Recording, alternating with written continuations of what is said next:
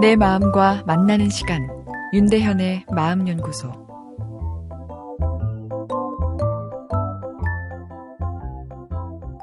남자들이라면 중고생 시절에 여선생님을 좋아했던 기억들이 한 번쯤은 있겠죠.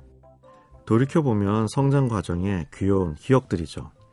여선생님은 엄마와 애인의 중간쯤에 위치하는 상징성을 가지지 않나 싶은데요. 여선생님들을 좋아하면서 엄마의 아들에서 언젠가 그녀의 남자로 우리는 성장하는지도 모르겠습니다. 그런데 최근 끔찍한 일이 있었죠. 여선생님을 스토킹하다 결국 잔인하게 살해한 남학생의 사건이었는데요. 여선생님에 대한 지나친 집착이 병적으로 진행되었고 결국 망상적 사고에 이르게 되어 일어난 일이라 보여집니다.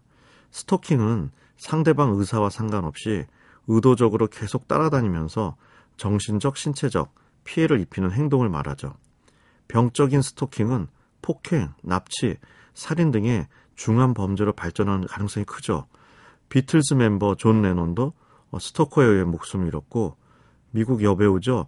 이 조디 포스터의 극성 팬은 관심을 끌기 위해 레이건 미국 대통령을 저격한 사건도 있습니다.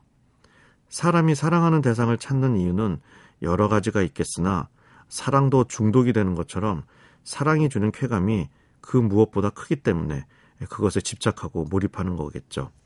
그런데 자신을 사랑하는 기능에 문제가 있는 어, 성격적 결함이 있을 때는 타인에 대한 사랑을 현실이 아닌 공상과 망상으로 만들어서 그 안에 머물려는 현상이 일어나는데요.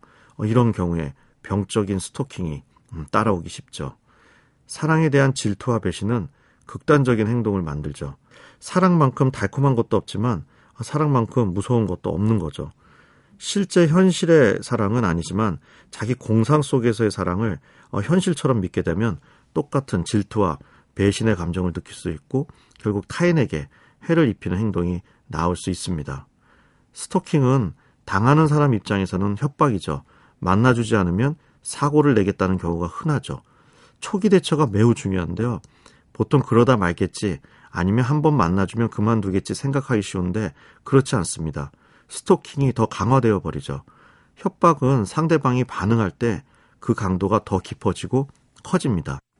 두렵기 때문에 강하게 스토커에게 대처하는 게 쉽지 않지만 초기에 강하게 대처하면 거의 대부분 물러납니다. 협박을 통한 이득이 없기 때문이죠. 아, 그리고 두렵다면 혼자 말고 협력자를 구하셔야 합니다. 힘으로 압박을 해야 하는 것이죠. 경찰 등 사회 시스템의 도움을 꼭 받아야 하죠. 그리고 가족이나 지인이 누군가에게 지나치게 집착하고 있고 그것이 현실 수준을 벗어나는 것이라 느껴진다면 전문가의 치료를 적극적으로 권해야 합니다. 윤대현의 마음연구소 지금까지 정신건강의학과 전문의 윤대현이었습니다.